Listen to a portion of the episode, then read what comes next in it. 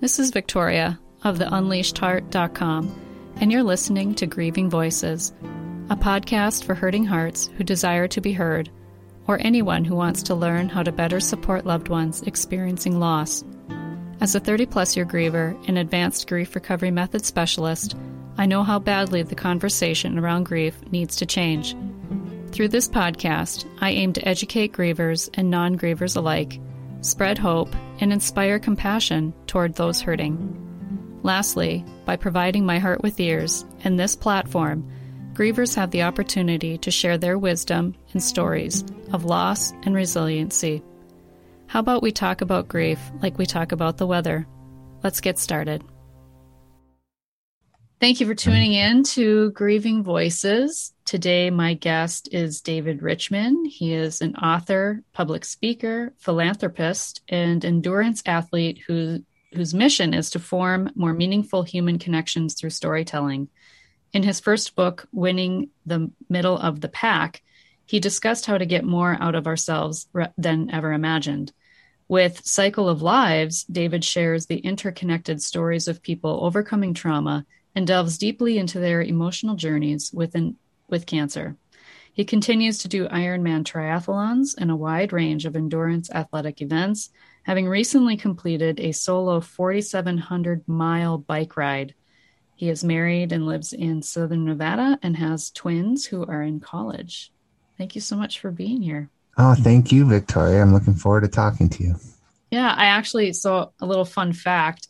Mm-hmm. Um, I looked up really like where would 4700 miles where could that get me? But right. from kansas if you flew from kansas 4700 miles you get to belgium. Ah. Kansas to belgium is 4700 miles.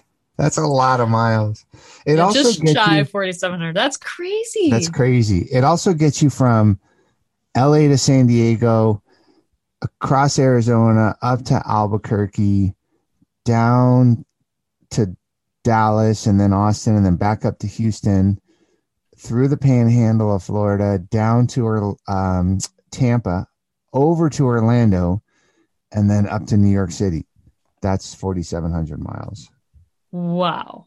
Yeah. Wow. I've seen bikers like coming through. I'm in North Dakota. They come through yeah. and it's like 85 degrees and they're biking up, going. I'm like, I just bow to anybody who can. First of all, I think it's hard enough running, but biking up a hill, like, it, I don't know. It was tough. Yeah, it was tough. And you know, the first 12 days, the high was never below 100. How? Oh my how, gosh. How do you do so, it? It was a rough start. It how do you i mean i know we'll get there like in this conversation but like just the mental fortitude that that takes yeah that one that one was tough. I think the toughest thing about the bike ride, really, like physically, the toughest thing was it was it was shocking how, and I'm I'm not even exaggerating, Victoria. It was shocking how no matter what direction I went, the wind was in my face. It was it was maddening. I had one day, one day outside of Albuquerque. So from Albuquerque to wherever I went that day, where the wind was behind me, and it was my shortest day by four hours on the bike in the entire 45 days. I, wow. I, don't think I ever had a day where the wind wasn't in my face. It was maddening, maddening. What an incredible feat. I mean, you could probably just, did you document that journey? So I did. So um, the book is written first person from each of the 15 participants. So I, I interviewed them, got their stories, and, and I wrote their story first person as them. Okay. Or third person is them, but still it was it was their perspective. In between each of those stories is a short little narrative that talks about the bike ride, um, my um, feelings about the the uh, person that whose story just ended or the person whose story was coming, and then you know some of the people I met along the way and my own dealing with the grief of losing my sister to cancer. So it's a it's a narrative that kind of binds those stories together. How did this come to fruition? This mission to this 4,700 mile bike ride. Uh, well, so the the bike ride was kind of a little bit of an afterthought. um, what I what I wanted to do was um, so my sister had been diagnosed with terminal brain cancer.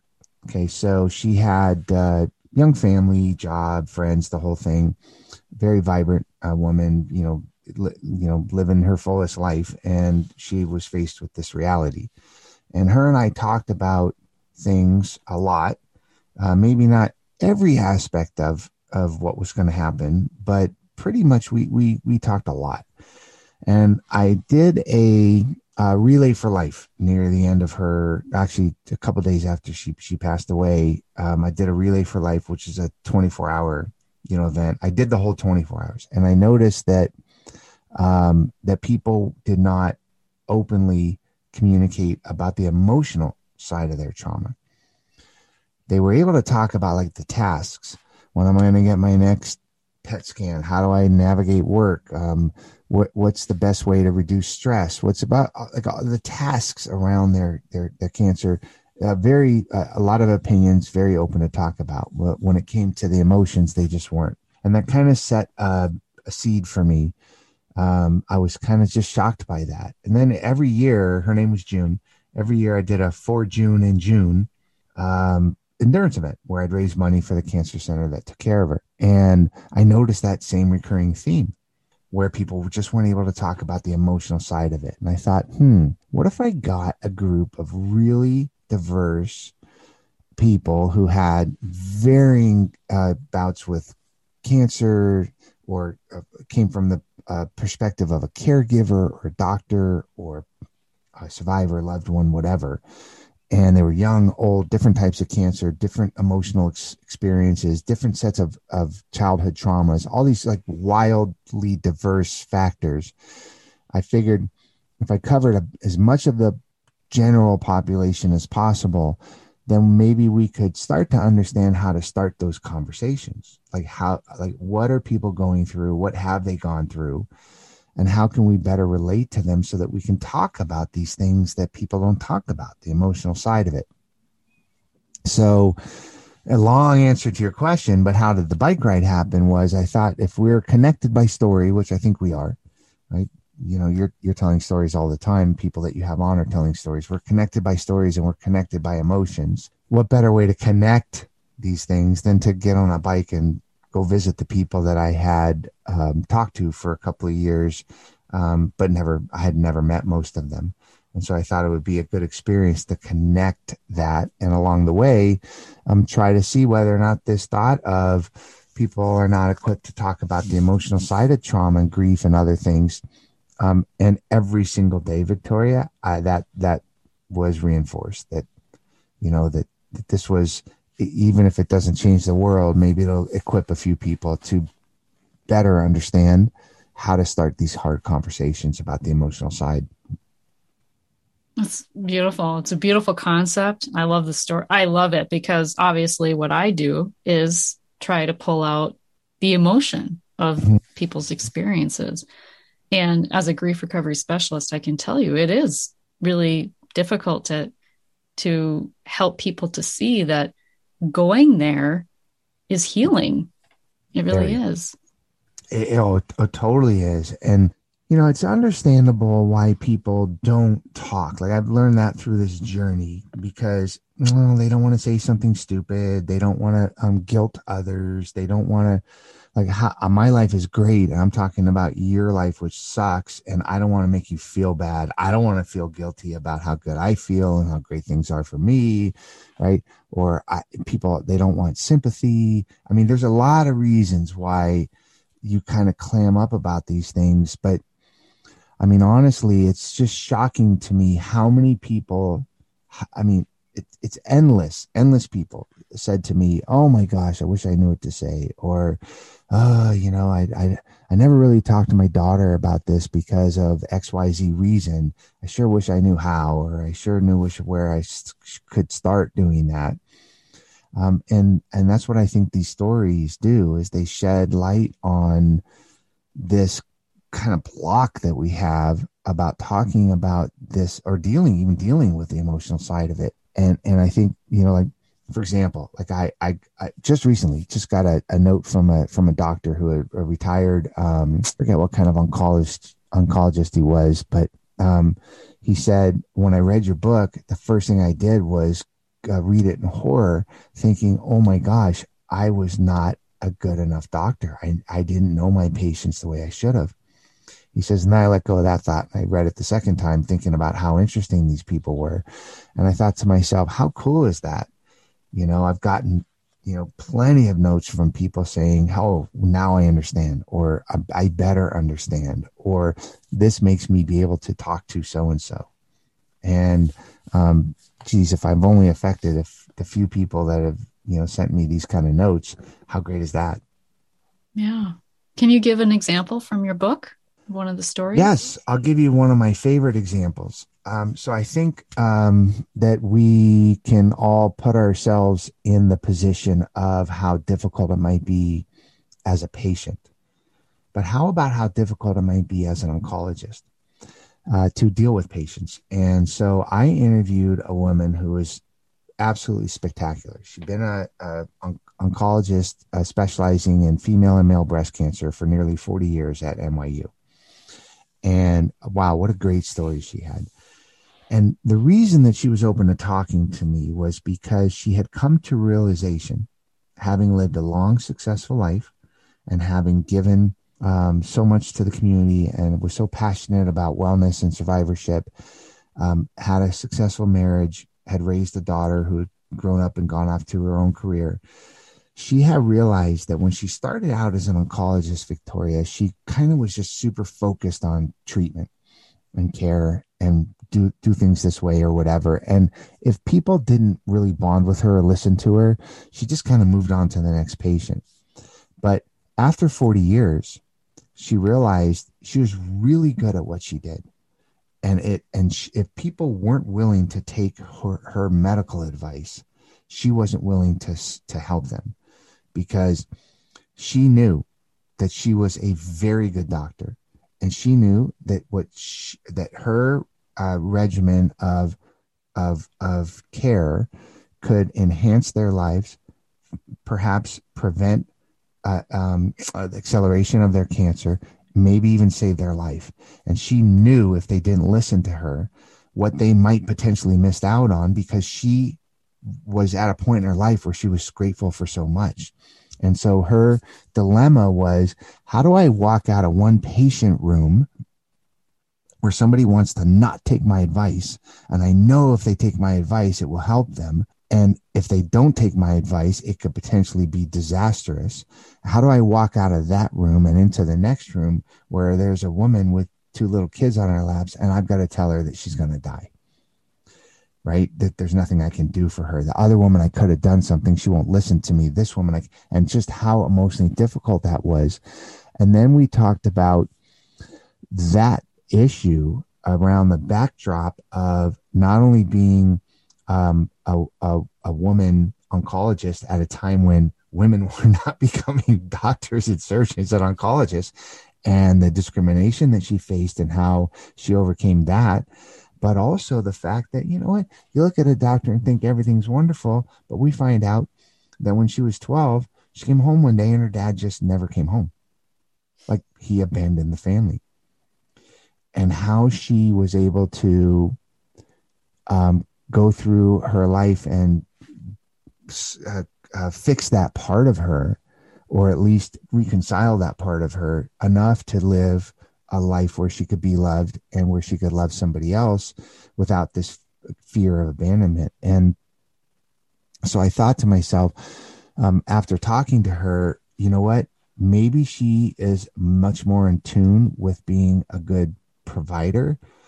But maybe perhaps when somebody comes in and a doctor is not as friendly or not as open or is maybe a little more distant, maybe they're going through their own stuff. Maybe when the doctor comes in if we could take one second and ask how are you doing? Maybe that doctor just walked out of a room where somebody wouldn't listen to them.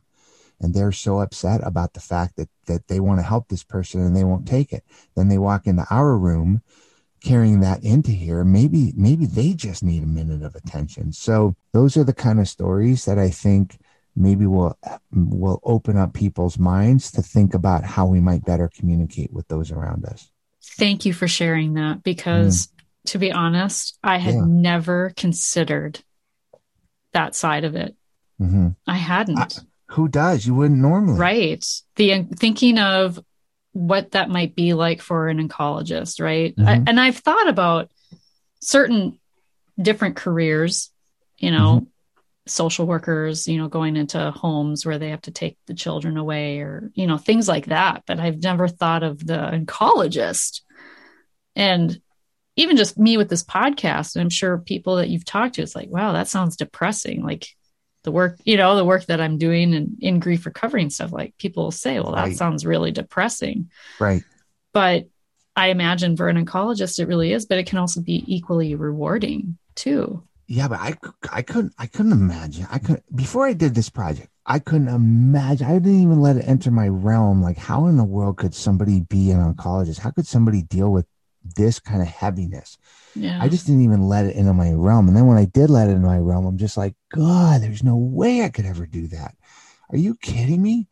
To give bad news, to receive, you know, to, to watch what, what, I mean, God, it takes a special person to be able to do that. And um, so I think that I have maybe just another level of respect, admiration, um, empathy for people that that deal with this heavy, heavy stuff. There's another one. Oh gosh, um, Jen. Excuse me. Her story is absolutely amazing. Like her is one of the most heartwarming, but also tragic situations ever. She watched her um, dad um, uh, die of cancer when she was six years old, and uh, um, I'm going to condense the story really short. She grew up to be this super happy, lighthearted, wonderful, joyful life is great kind of person. And it's because her mom and her sister in the community kind of really huddled in to this loss and to the closeness and just she just lived in a very safe, loving environment, even though she lost her, her dad. And her dad called her Nurse Jen because she during hospice, she would bring him like a soda or something or whatever. And she kind of remembered that. She ends up going to nursing school. And the last thing she would ever do was was would end up in an oncology unit especially a pediatric oncology unit. But she's got to do her rotation. And she does a rotation. She comes home bawling her eyes out calls her mom and is like i just did the pediatric oncology rotation and her mom goes it'll be okay. And and jen goes how would i ever not do that? Like i have to that's what i have to do. So she does that.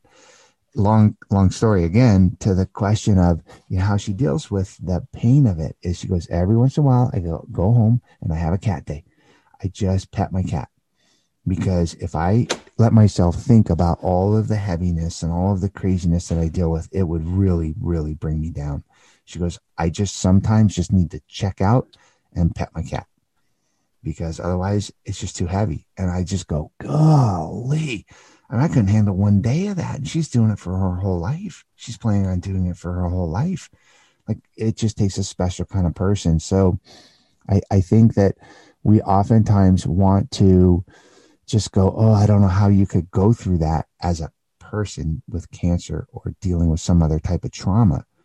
But the people like you, the professionals that give care and attention to to the people that are going through these things, wow, man, that is another level to that point, kind of a commercial anyway, yeah. in my a local commercial in our state, where they talk about the n- mental health of doctors and nurses mm-hmm. and you know and staff like that because as you said like they're every day they're in this environment of great loss and sadness and and there's great stories of overcoming too but to not be able to bring that home and but they're just like the rest of us just mm-hmm. as equally have the potential to fall victim to addiction and alcohol use and you know so i can't recall the statistic right now but it was actually quite high of how many doctors commit suicide mm-hmm, mm-hmm. Um, so just wanted to support that point you made and that the emotional health and well-being of physicians and caregivers and caretakers I actually just had a thought. I was just pulling weeds in my garden last night, and I just thought, you know, sometimes the helper needs help. Yeah. Too. Yeah, yeah. Yeah. It's it's it's really tough. So so not only the caregiver professional, but also the survivor, the one going mm-hmm. through the cancer. Just what is their experience? And so what I what I what I did, Victoria, is I said, um, we, we all kind of have the same emotional responses to trauma. Maybe we don't explore those emotions, but we have the same emotional experience, right? Like, for example, if you were stuck in a cave and a big black bear came in to attack you, you would be fearful. And there's not anybody that wouldn't be fearful. Now, if we were to survive that, we might or might not be able to talk about it or reconcile it or you share it with others or whatever, but we would have all experienced that fear. So, uh, what I tried to do was to say um, with each story, point A is when they encountered cancer. You know, Jen is the six year old, um, um, Dr. Myers as, as a 14 year old at her, or how old she was, 13 years old, eighth grade trip to the hospital where she was just like, oh my God, I'm going to become a doctor. So point A is then, or as a patient when you're diagnosed with cancer. Point B is today. How did the emotional journey from point A to point B happen or not happen? What, you know, how were you able to or not able to deal with the emotional side in relation to the traumas that happened prior to point A? So an example would be Patricia's story. And Patricia's story is her cancer journey is just ridiculous to try, try to wrap your brain around. But she had five different cancers over a 35 year period. Could you imagine five different cancers? So basically, she was at the point where she was just like, whatever, whatever it is, just cut it out. There was really nothing left to cut out. And um, also took care while she was going through chemo, took care of her dad who was dying of, of prostate, I believe prostate cancer. I don't remember which, which one, but um, just, and, and, and uh, works in, in survivorship community and the whole thing, right? Her whole life has been fixated on dealing with her cancer or helping others better navigate their own cancer journeys. But her story, really, Victoria, is about that in relation to the four years that she was basically kept prisoner in a very, very abusive, you know, mentally, physically, and emotionally abusive relationship. She gets out of that, and you go, well, how could anybody ever survive that? let alone be open to finding love and trusting somebody, let alone be able to now start a fight for 30 for the upcoming 35 years of dealing with cancer. And so I think what we can take from that is h- how strong you could be is just what did you already survive? Right? Because I the first thing that I think of, and I think it's pretty normal to think, and most people would think of five times cancer for 35 years, there's no way I could have dealt with that. There's no way, no way possible. And that's what people go like, I can't even imagine like how, who does that? Who survives 35 years of five different kinds of cancers? And then if you put it into perspective of look at what she survived before that, who hasn't survived trauma? Who hasn't overcome difficulty? Maybe not to that extent, but yeah, maybe you gathered the tools that you need and you draw on them to deal with whatever you need to deal with. And so when she says, and this is kind of giving away the punchline, but when she says that, you know, I might not gotten very far out of bed, but every single day my goal was to get up out of bed and I did, even if I only took one step. But my goal was to get out of bed every day. That I can understand how important that is. And that was one thing that she was able to draw on to keep herself going every single day. And I go, well, if somebody said that to me originally, like, oh, I go, how did you deal with your cancer? And they go, oh, I just got out of bed every day. It wouldn't make sense to me. It sounds a little trite. But in relation to her story and what she overcame and what it takes to get out of bed every single day to try to, with optimism and strength, go about your day and fight whatever comes to you, now I get it. You know, so I think I can draw from that. Maybe I can understand it a little bit. Can you tell us about June and what she taught you? So I could tell you that I was always a little jealous of June in one sense that she, we both had kind of the same traumatic childhood, right? And we both had the same kind of adversities. But oh my God, she found herself a husband, had kids, had a great career, had all these friends, and she was so happy and so like lighthearted. And meanwhile, I was all brooding and heavy-hearted and overcome with all this, you know, this nonsense. I was always kind of like, man, she's living her life. She's so happy. So, one of the things about June that I remember is that she was just a happy person. And and that's that's really hard.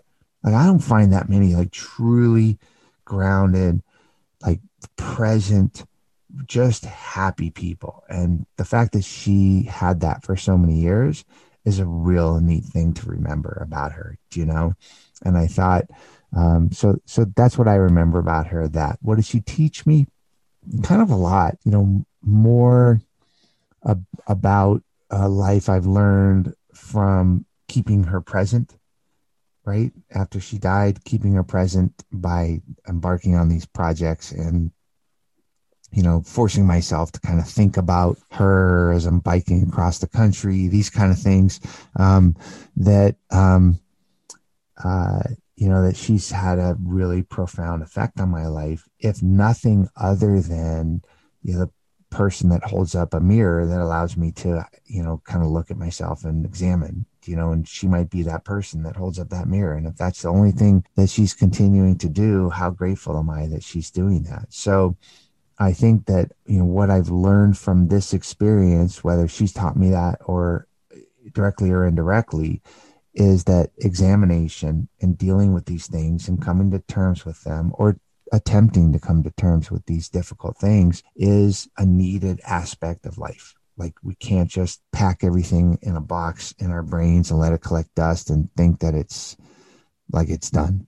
I think that we got to unpack all these boxes, examine it all, and continue stronger, more enlightened, more grounded, more centered, more connected to the people around us. And I think she's helped me do that. So I was, you had mentioned that at one point you were kind of downtrodden and mm-hmm. kind of woe is me, so mm, to speak. Sure. Uh, so was her diagnosis kind of what pulled you out of that and then started this mission that you have now? Yeah, it kind of, Victoria, it's a great question. And it all kind of happened right about the same time. So I was in a very bad um, situation personally. Um, uh, and I had young twins, four years old, um, and we had to get out of that situation. And it was I was unhealthy. I was a smoker. I was overweight. I had a ton of stress in my life, uh, both personally and professionally, and I had to make a change. And at the same time, uh, June called me and told me that she had uh, uh, uh got news about a, tum- a brain tumor. And so all of that happened at the same time. And so I don't think it was that event that made me change, but it was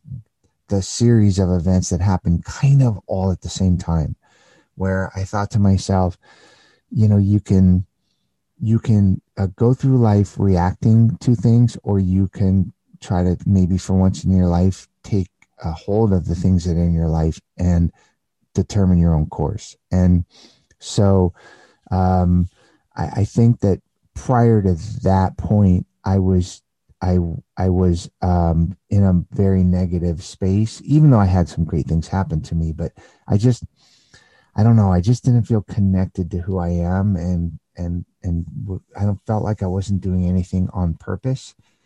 I wasn't doing everything because I got to do it. I was doing everything accidentally and because I had to. But then I just kind of changed that mindset and said, no, no, no, no, no. You gotta, you gotta fix this stuff, and you got, you gotta start thinking about you know the person in the mirror rather than you know what am i doing to make the boss happy or what am i doing to make the wife happy or you know you know doing things because i think i have to right? I got to start doing things because i get to do them. And that really that really kind of 180 my view on on on life and my perspective on things if that makes any sense. Yeah you began to live with intention. Yeah. What it sounds yeah. like yeah, absolutely. So have you worked through then? Like where did you start? Like because the you didn't specifically say what you experienced in childhood, but I like to think that adulthood is childhood reenactments. Yes. and so um the experiences that you had in childhood obviously were impacting you in adulthood, which I feel like is the absolute truth for all of us. Yeah. Unless they're addressed. How did you start? Where did you start?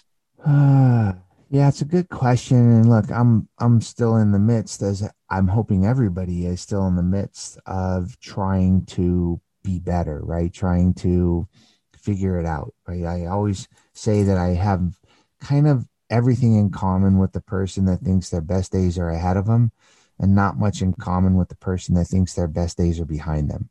Right. I just don't have because I feel like we're we got to constantly evolve. We got to constantly try better. We got to constantly learn. And you know, sometimes I'll, I'll fall into a pattern where God, that pattern's been around for decades, and it's caused me to act a certain way or react a certain way. And then I go, oh, you know, I can do better. And it's like, well, if I still believe that after doing the same thing the wrong way for 30 years, well, okay, I'll, uh, that's, I, I'm comfortable with that, you know, like that I could do better. So I think where it started was uh, honestly, I, I did get my kids and me out of this bad situation. And I just said to myself, look, dude, you're in your 30s. I was in my late 30s at this point, And I said, you're overweight. You're a smoker. You're not healthy. You're not happy. You're not doing the things you want to do. I literally, Victoria, stood in front of a mirror going, who do you want to be? Like literally, like who do you want to be? who do you want to be? Do you want to be this bitter, kind of sarcastic, kind of like, you know, like take on the world by yourself and just woe is me and whatever kind of person? Or do you want to just like, like become something else? Who do you want to be? And the first thing I wanted to be was healthy. I said, if I'm going to be alone with my kids, I want to be around and, and, and, you know, especially in light of finding out that my sister was going to die soon or might die soon from her cancer. And I thought, geez, man, I got to start becoming healthy. Well, how do you become healthy? Well, you stop smoking. How do you stop smoking? Well, you start running because you can't run and smoke. You certainly can't swim and smoke. So I'll start swimming and running, right? Because that'll stop me from smoking. And that was step one.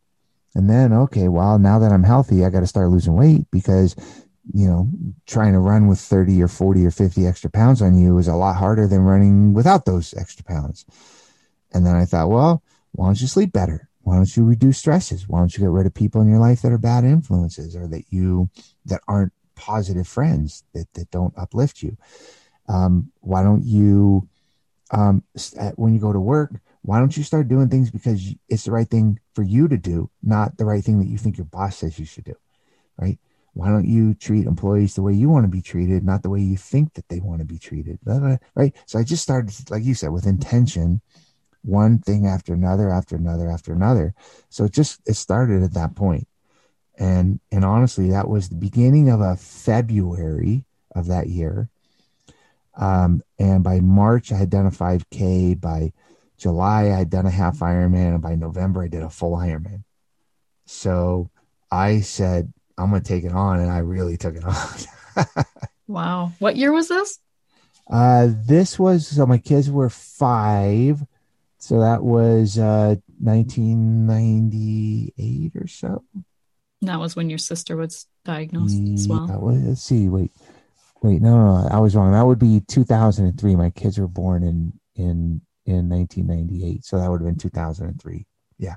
That you changed your life and just almost 20 years ago and when your sister was diagnosed and yes yeah that, yeah so that was 2003 um she died in 2007 and um i did events for a number of years and then uh, took on this project starting in about 2011 or 12 so uh, it took me a long time to put together the book to make sure that i had the right people to just a couple years ago do the bike ride it all. Then i had to go through my you know editing and find a, find the right publisher and go through their editing and the whole thing. It's it's you know it's not easy to put a project like this together but yeah that whole journey in fact i've been doing endurance athletics now for close to 20 years and you know my, my kids know me as the you know they were f- five years old six years old when when they were running across the finish line with me you know, and, and that's all they know me as. And so it's kind of cool. So who inspires you today? Oh, wow. I think I'm more inspired not by a person, but I'm inspired by the belief that um, that you can have an effect on others, even if it's only an effect on my kids, my wife, myself. You can have an effect on others. I'm inspired by that. Uh, I'll never forget. I was embarrassed one year um, because I did a, an event to raise money for the cancer center that took care of June, and I was kind of embarrassed by the fact that I only raised a couple thousand dollars that year. It wasn't it wasn't that big of a deal, and I told that to the person that was coordinating the whole thing, and she goes, "What are you kidding me?" She goes, Do you know how many times we tell your story to donors? Do you know how many times we tell people, oh, this guy did, you know, this 87 mile run in Mexico and it was to honor his sister and he did this uh, solo ride and run in Mexico 22 and a half hours. And we we we say those are the kind of people that are dedicated to our center and that raises us endless amounts of money. She goes so just the fact that you let us tell your story is is enough. And i'm just like oh that's kind of cool right? So even if I, even if it only affects one person but um, i had no idea that they were bragging about my story which was nothing to me and and it was helping them in, in these other ways so i think i'm inspired by the fact that you never know what good thing you might be doing or what positive thing you might be doing that might affect other people and that they might carry on, you know, for a long time. So I think that's what inspires me to continue to do these things is that hey, even if it has a positive effect on one person, that's good enough for me. I agree. And for those listening who feel like, because I struggled for a very long time, like I had this innate sense that I could do more. I was made for more. Like my mm-hmm. potential was not being met. And I always thought, what is it going to look like for me helping people? Like, what does that look like? And so, for anyone listening, what is something that it because you don't have to ride 87 miles or you know 4700 miles to have an impact right? right. So are there stories that you of people who you've met along the way who have done who have had equal impact but maybe don't think so? Or just for some examples for people to sure. Oh for from? sure. You kidding me every single day on that ride and certainly a ton of other times um, throughout this whole kind of cycle of lives journey um, i've run into people who just like if i talk about it it's as fresh as if it happened yesterday and it's probably something that they've never thought of again but it it touches me in a way where I just go, I, people are remarkable. So I'll give you two quick stories. So one is I was at the end of one of the most ridiculous days ever, like 17 hours, 156 miles. I had like five flats. I was a solo, so I didn't have support that day. And so I was on my own from morning until night. It was absolutely 17 hours on a bike, which is just, it's just un, unbelievable. And this was like day 30. So it's like, oh man, I'm, I'm not, it's like, I'm not fresh when I start that day, right? I'm, I'm, I'm, anyway, so I get to the hotel and the night manager is working the desk and she comes running around the corner. She goes, Oh my God, we were afraid you weren't going to make it. I go, Oh, okay. Cause all the hotels were donated, right? And I was on a schedule. And she goes, I was so interested to meet you because my grandfather just passed away from cancer a couple weeks ago and he and I were so close and I was hoping I got to meet you and I read about what you're doing and I think it's so great. And I'd love to make a donation. And I went, Oh, that's really sweet, right? How, how nice. So the only open uh, restaurant at that time, was like midnight, was like a Burger King. So I got back on my bike and went through the Burger King drive through and, and got myself a burger, went up to my room and I get a call from this, this manager and I go, yeah, what's up? And she goes, well, I went on your site and made a donation and it was a, it was a very modest donation. Okay. Very modest and but didn't matter to me right? I'm, I'm just touched that somebody would take take the time. And she said i was wondering um is that a one-time donation or is that a monthly thing? Because i don't know if i could afford that much monthly. And i went no no no. It was one-time donation. It doesn't matter. It's really really sweet of you. So it, it was just like what i might have easily taken for granted that dollar amount right? Just easily. It was such a big deal for her that she was afraid that she couldn't afford that much monthly, but she still wanted to give. I was just like, holy oh, crap. brings tears to my eyes. I know. How sweet is that? Um, so another story is at the end of another really difficult day. every day, every story starts with at the end of a difficult day. So, um, uh, I I did have a friend supporting me that day, and we found a restaurant that was open, a little Italian restaurant. I was starving, and I started eating the meal, and we're talking about the event and what I'm doing and whatever. And the the waitress overhears it. She starts asking questions, and the owner comes over. Oh, everybody in my family has been touched by cancer one way or another. Blah blah blah blah blah. Appreciate what you're doing. Love to buy you the meal. And I went, wow, that's pretty sweet because it's a little family restaurant. It's in the middle of Louisiana you know, like they're not, you know, they're they're not a chain restaurant that could afford to be comping meals all night long. So I, I was really touched by that. And then at the end of the night, uh, when we finished our meal, the three waitresses that were working that night came over and wanted to take a picture with me. And I thought, oh, that's really sweet. And they handed me an envelope, and it had again a very modest sum of money. And um, I said, no, no, no, you don't have to do that. And they go, no, what you're doing is amazing. We wanted to give you our tips for the night as as support. And I said, "Oh my God, they worked the entire night, maybe second jobs. I'm guessing in Louisiana the minimum wage is not very high, and they were so moved by this stranger that came in to give me their tips for the night so that we could, you know, ra- continue to raise money. And I just thought, God, people are so nice, right? Like, like so." So the impact that that had and how many times I've told those stories, those are just two of a thousand stories I could tell and have told that just remind me of how remarkable people are and what, how a little gesture, it could go so far. It could go so far. And I think too, sometimes when we tell people, oh no, don't, please don't do that, or, you know, we are taking away their opportunity to feel joy. Oh, their opportunity absolutely. to give and I, I, I, someone, I don't know, I had an instance or experience some time ago that really made me realize that, that we have one hand for giving and one hand for receiving. And it's just as important to be able to receive as it is to give. And for people who have a hard time receiving, mm-hmm. you know, it's really easy to say, oh, no, no, please don't, you know? Yeah. I've been, but it's so person. important. Yeah. It's so important for the giver though. Yeah. I've been that person my whole life. I have literally just started learning how to allow people to help me because it's what they want to do. Mm-hmm. And I need to give them the opportunity to do what they want to do, just as they give me the opportunity to do what I want to do. It's something exactly. I'm just learning because I, you know, I become this guy who was totally self reliant. So then I, I, I'm able to do the things that I need to do because I have to do them, right? Because I had to.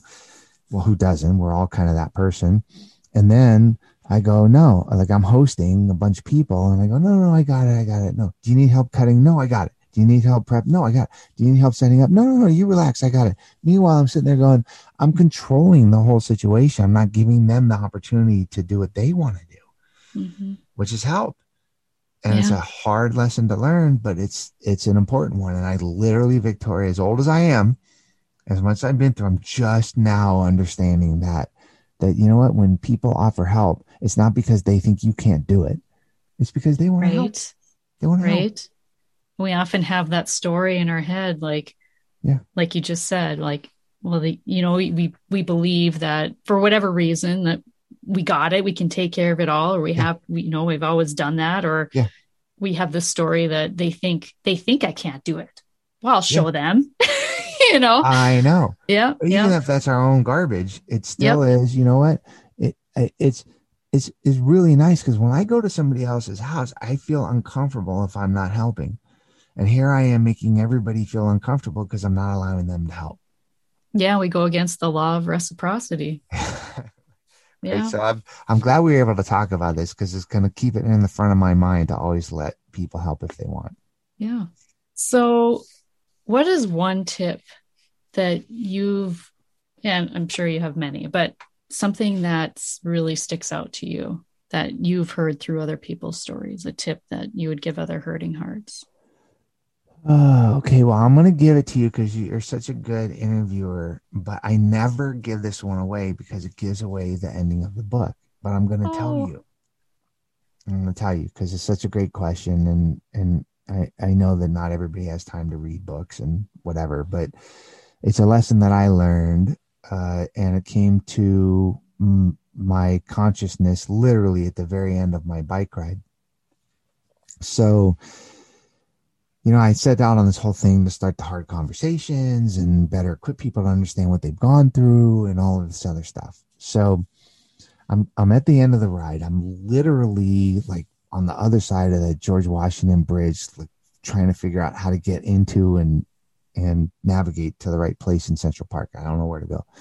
And I see these two uh, cyclists and they're talking and I wait for them to finish and I and I talk to one of them and I say, "Hey, how, how do I get over the bridge and where do I go? Where where do I turn? What do I do?"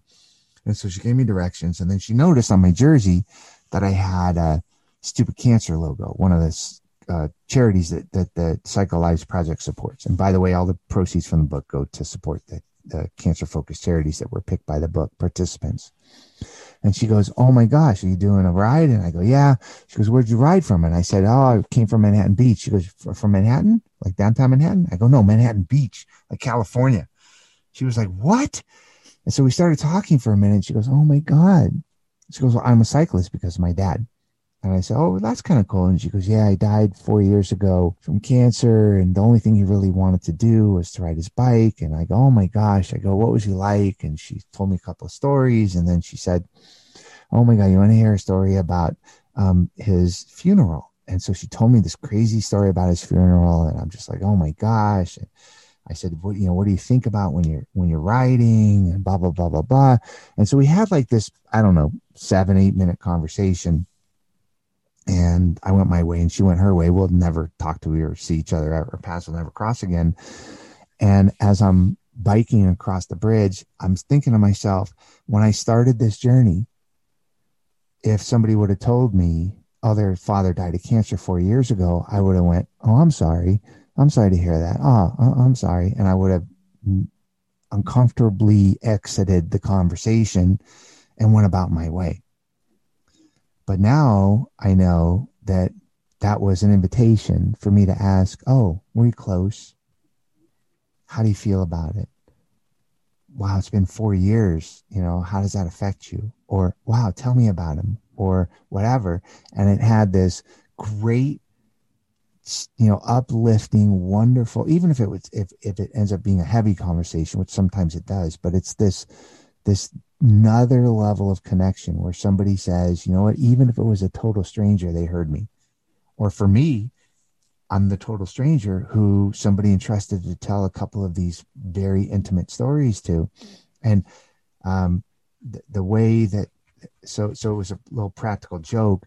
He loved, um, he loved cycling so much. And everybody used to make fun of the fact that he had this one jersey that had all these little ice cream cones all over it this one little bike jersey.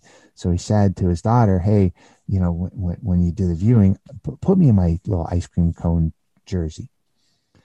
And he thought that would put a smile on everybody's face. and I thought to myself, how sweet is it that if I'd never asked her that story, I would have never, if I'd never asked her about her dad, I would have never got the story. And this was whatever, three, four years ago. I don't think it's ever left me the vision of a guy lying in mm-hmm. his coffin wearing a ice cream cone cycling jersey just to put a smile on people's faces. How wonderful is that? Yeah. And so, very long answer to your question of what do you learn? That's something to learn. It's just lean in, like have the conversation. Don't don't be afraid to say something stupid, right? And oftentimes that question I'll I'll follow up with is, were you close to them? Because might be a stupid question. Like, of course I was. It was my dad, you idiot. But most nobody's going to say that. They're either going to say, "No, I wish I was closer," or they're going to say, "Yeah, actually I was," and blah blah. And it'll be a, a prompt to continue to have you have a little bit of a connection to them. So, again, sorry for the long answer, but but I think it's what I've learned is that leaning in, that asking a question, that being able to be vulnerable or allow them to be vulnerable, but it's safe, you know, in a safe place, like mm-hmm. you really mm-hmm. care. Um, uh, that's what I've learned is that's, that's, you know, there's, that's where some beauty lies in all of this nonsense. I completely picked up on that right away. You asked her, you asked her about him. And I think it's really giving people the permission to share because mm-hmm. sometimes people feel like, especially as grievers, they don't want to you know, bring the mood down or make someone else, you know, where, you know, I could go into a lot of stuff with grief recovery and everything I've learned, but it's really about permission, I think, yeah, for a lot of grievers. What you said is about us being, you know, uh, uh, what, what did you say, uh, grown up kids or whatever? You know, well, I think it's being curious. Yeah, but, but earlier when you said we're just like grown up kids or something. Or, oh yeah, um, right? adulthood is childhood reenactments. Yeah, and what do kids want? They just want to be safe. And so, mm-hmm. if you're safe, if you're given permission, and somebody you know that somebody's asking a question because they care, right? Yeah. Then be be free to give the answer and allow them to care. It's it's a it's a weird dynamic because I, I, it's totally understandable what you just said you don't want to bring people down. You don't want to make them feel guilty. You don't want to, what, but you know what? They gave you permission to talk, talk. Mm-hmm. And so I, I, what I learned is to lean in more and to talk and to ask questions and to give people permission to talk about whatever they're going through. Yeah. It's my mission too. Nice. Well, that's why we're aligned. Yeah. so what are ways that um, others have supported you? That you have found to be helpful as you transformed your life?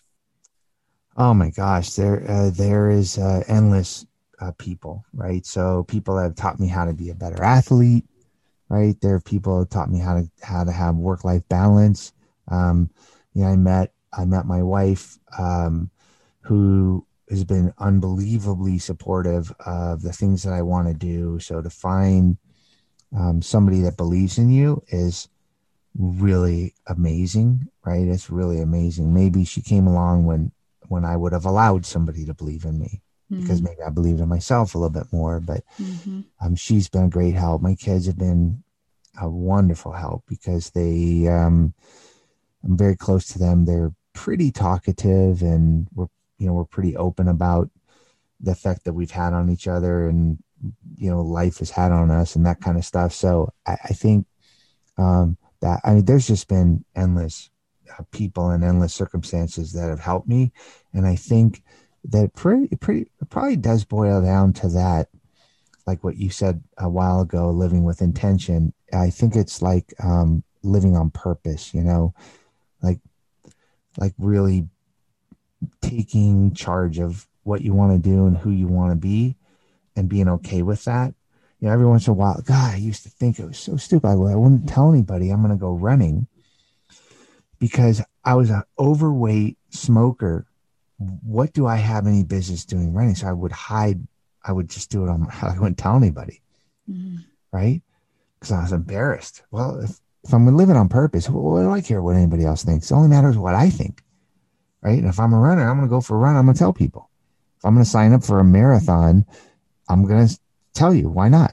Uh, live it right? Live it on purpose. What i care what anybody else thinks? Only matters what i think. So i think that um, fortunately surrounding myself with people who were supportive or additive or at least not detractors from what i was doing um, uh, that that has helped me along the way for sure.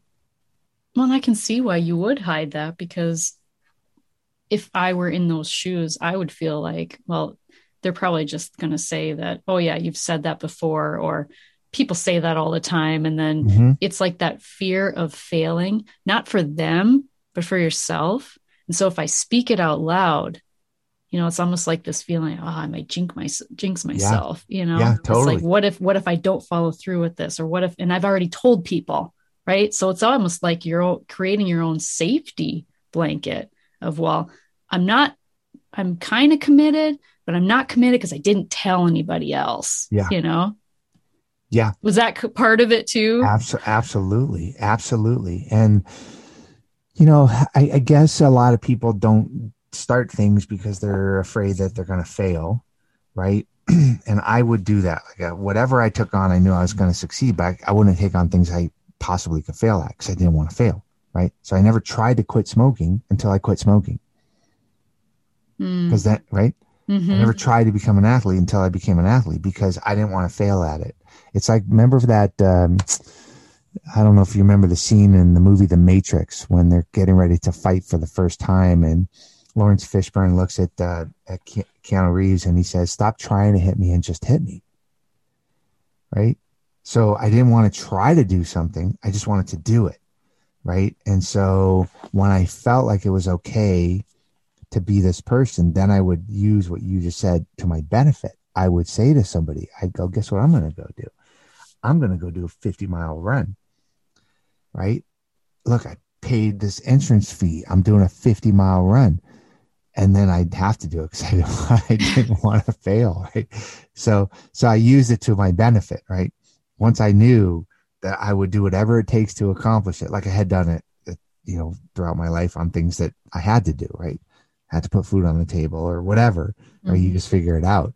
But this living it on purpose and doing it with intention and being who you want to be or becoming who you want to, trying to become who you want to be, um, yeah, then I would put it out there knowing that I I wasn't going to fail. If I said I was going to do something, I was going to do it.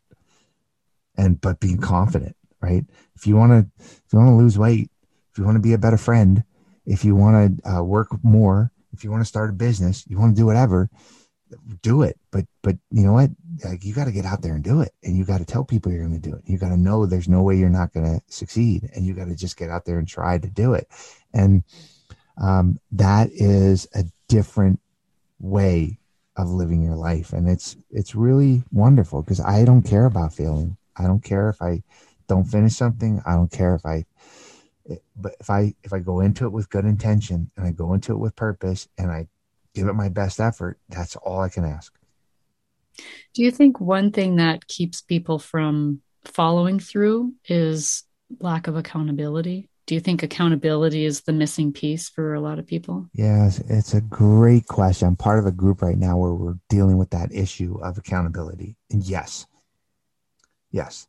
Now, there are people that are more accountable to others than they are to themselves, right? So they won't tell other people because they don't want to be held accountable. Or they won't believe it in themselves because then they'd have to hold themselves accountable and they, you know, so I'm the kind of person where um, I am probably equally motivated by not wanting to let myself down as I am by not wanting to let other people down, right? But I like this idea of accountability, having a partner that's that holds you accountable, or a group that holds you accountable, or just write something down that you have to look at it as your own self accountability. But accountability is kind of like a scoreboard. It's kind of like a scoreboard. I don't know very many sports that are played without an accountability, yeah. without the score, right? Yeah. We're all winners and losers. We win sometimes, we lose sometimes, right? Heck, in baseball, if you're 50 50, you're doing pretty good. So, uh, you know, I mean, as, as a win loss as a team, you're doing pretty good. So, uh, but w- w- without a scoreboard, without accountability, you don't have anything. So, yeah, I totally agree with that. Totally agree with accountability. So, throughout your life, what has given you the most joy and hope for the future, too? Oh, yeah. I think the most joy has come from learning how to lean into positive relationships. I think that's where the the joy has come from. Um, I'd say second to that is um, trying to be happy, allow myself to be happy, right? Um, I always felt like for a long time, Victoria, I thought I'm going to try to get to a point and then I'll be happy, right? If I get a better job, I'll be happy. If I can make more money, I'll be happy. If I just get a little bit healthier, I'll be happy. If I lose a little more weight, I'll be happy or whatever the thing is that we tell ourselves, like when this happens, then everything will be okay. That never happens. So, you know, it, whatever you're trying to get to get to be in an emotionally better place, whenever you get to that point, you're not in an emotionally better place. It's just, it's just delusional. So I have learned or am attempting to continue to learn how to be happier and content and joyful and present and kind of grounded, um, no matter what's going on. Right. So I, I, I say being happy has given me the most happiness, right? being joyful has given me the most joy. Um, that and positive relationships. So, um, uh, I'd say a distant third is um, uh, is writing. You know, so so writing is is giving me a lot of joy as well. So I think those those three things. It's wonderful. Those are good. Those are great. Yeah. Um, I could actually go into another side thing about energy because I was I was kind of wanting to get into that about just the energy of emotion and how it mm-hmm. gets stuck in us and then leads to disease. Do you have any quick thoughts about that?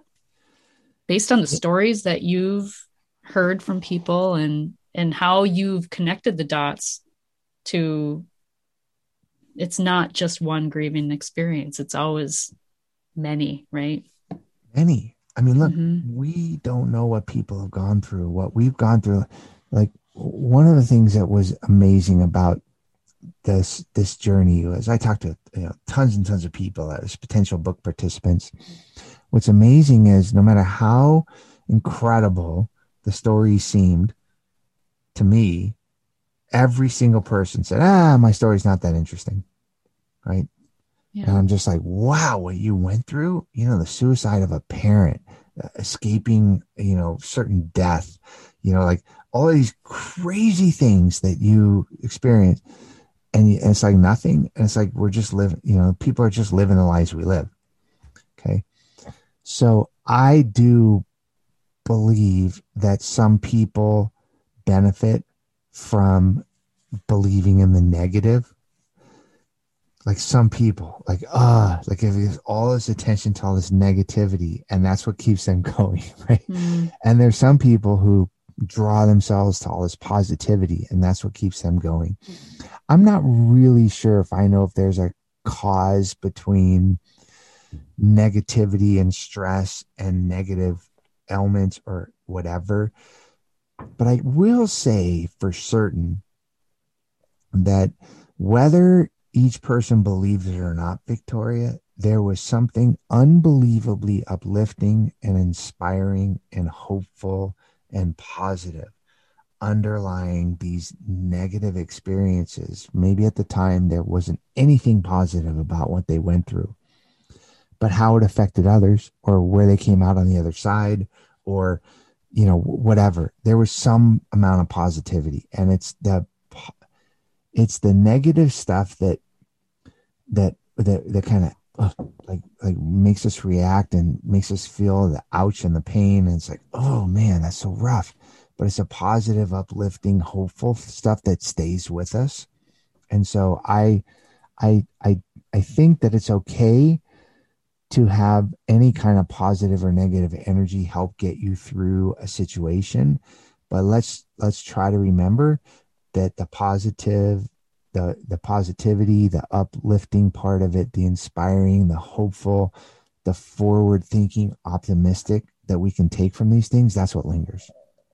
Right? That's what lingers. So so whatever you need to do to get through the situation fine, but I really try to tend to focus on the positive and the uplifting and you know i i get this thing from everybody sorry for rambling a little bit, but everybody reads the book tells me, "Oh my gosh, I thought it was going to be so depressing and so so rough to get through." And every one of these stories, even though sometimes they're so rough, they're like kind of inspirational, right? And I go, "Yeah.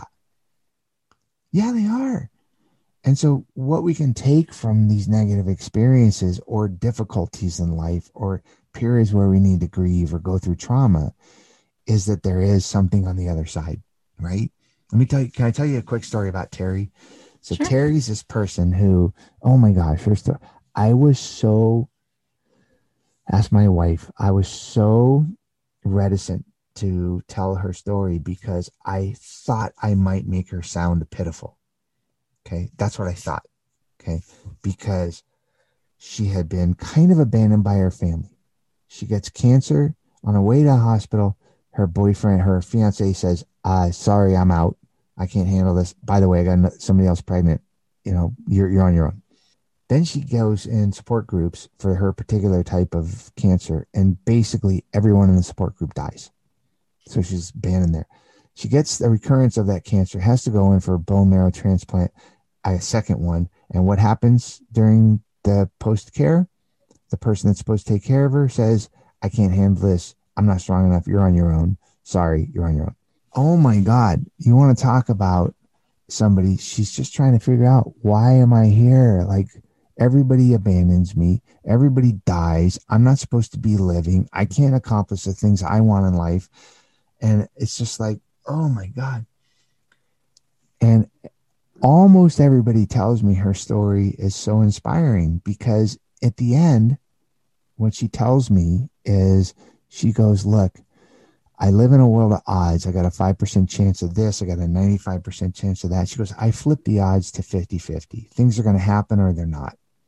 And she goes, All I want to do every day is wake up to see the sun to try to figure it all out.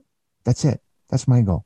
Maybe I will, maybe I won't. 50 50 chance. And I thought to myself, with everything that she's gone through, how inspiring is it? How hopeful is it? How amazing is it that she's able to have this kind of 50 50 view on things are going to happen or they're not? And all I'm looking to do is to get up one more day to try to figure it all out. Isn't that what we all try to do? Mm-hmm. And with what she's been through, she still has that kind of positive, optimistic, hey, if the sun comes up, it'll help me figure it all out. How cool is that? So, anyway, again, another rambling answer to your question, but um, it's those type of of stories that I think are just so inspirational. Well, and I think you're speaking to what my message is too, and what I I try and share is that there is another side to it, but you have to like move your feet. You have to take action. Yeah. It's not just going to happen on its own. I always say too, it's like you're suffering already you might as well suffer and move your feet. Oh, it's so true. In my first book, uh, that was, you know, not like an industry book or a athletic book or something, but was a book. I talk about this time that I, I did this event and uh, it was the first endurance event I did. I was still smoking at the time. I did a 87 mile rollerblade race from Athens, Georgia to Atlanta, Georgia. 87 miles on rollerblades. Oh my gosh. Completely stupid. And I had no business doing that. And at some point, about 50 miles in, I was trying to rollerblade up this hill. I was spent of every single thing I could be spent of. I was pissed off at myself that I was a smoker. I was pissed off at myself that I was there. I was so angry. I was so like, this is not you. This is just not you and I'm sitting there absolutely dead on my feet, right? And I'm looking at this white sweat because it's so salty, right? Because so the sweat was so, and it's dripping on the asphalt, and it's creating this line that's going down this hill. And I said, and I'm compare, you know, perpendicular to that, so I won't slide down the hill. And I'm looking down there. I remember having this thought of, as much as you think you don't belong here, as much as you've given 100% of everything that you have, there's no possible way you could go forward. And then I thought to myself, well, every step with a rollerblade, but every point that I go forward from here is a place I've never been, is a brand new experience, a brand new me. Like every, if I could just take one step, I'm going to find out something new. I'm going to f- it's going to be a territory I've never been before. That was really empowering. So to what you said, yeah, if you can just keep your feet moving, you're going to discover stuff. You're going to find out a whole new you. You're going to encounter something that you never would have if you didn't move your foot forward. So I totally, totally ascribe to that opinion. Yeah. As I think it's so easy to get caught up in the story of what happened to us or mm-hmm. you know, that we just allow it to dictate every action, therefore, you know, moving forward. Yeah. And yeah. So, yeah, I think we're on the same mission. Let's bring hope that there's hope, really. Yeah. yeah. And there is. And look, some people uh, have it rougher than others. And, and I don't know what to say to that other than it's just, it's just life, right?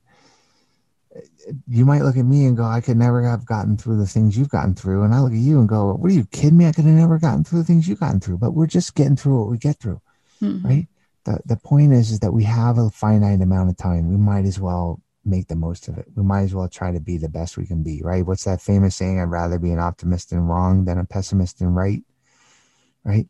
So I might as well try. I might as well try to take that one step forward. No, it's not even try, right? Comes Right. back to you just do. Just do. Right. Right. Because Yeah, my husband, he'll my husband, he oh, just drive me crazy. This was before my personal development and stuff that I, you know, stuff of working on myself. But he would always say, "There's no such thing as try. You either do or you don't." Yeah. It's would true. It's true. Grab So- life by the handlebars, right?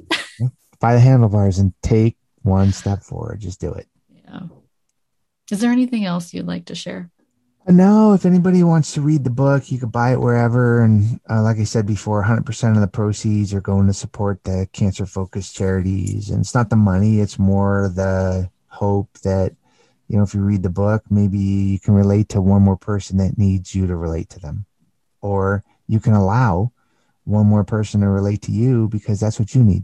So, you know, I think um, the bigger goal of trying to equip people to better um, have these conversations, to more easily have these conversations, to understand what other people are going through, or to allow people to understand what we're going through or have gone through. Um, it's a really important facet of trauma. It's a really important facet because as I know that some people have it way harder than we do, but everybody has it hard in one way or another. Everybody does. Right. And if we can just help them or allow them to help us or just help each other get through it or try to get through it, right? Uh, how great is that? So I guess that'd be the last thing I'd say. If anybody's interested, do that. And uh, I think, you know, hopefully the book will help. And where can people find you? And uh, they can find me at cycleoflives.org. Okay. And are you on are you on social media at all? I am. I'm on uh, Facebook and Instagram. Uh, just all you got to do is look up David Richman or Cycle of Lives or both, and you'll find me. I often post about uh, you know inspiring c- cancer stuff, inspiring life stuff. I also kind of quasi document some of the crazier athletic things that I do, and so yeah, it's it's pretty fun. Awesome. I will put all the links in the show notes as well. So look there if you want Thank to you, connect with Victoria. David. Yeah. Thank you so much for being here and sharing all of the wisdom that you've gained throughout your experience of Cycle of Lives and with your sister and sharing her story with us as well. Thank you. Oh, you're welcome, and thank you for asking so many great questions. You're very uh, good at what you do, and I know that you're helping people. So keep it up. Thank you. And remember, when you unleash your heart, you unleash your life. Much love. From my heart to yours, thank you for listening. If you like this episode, please share it because sharing is caring. And until next time, give and share compassion by being a heart with ears. And if you're hurting, know that what you're feeling is normal and natural. Much love, my friend.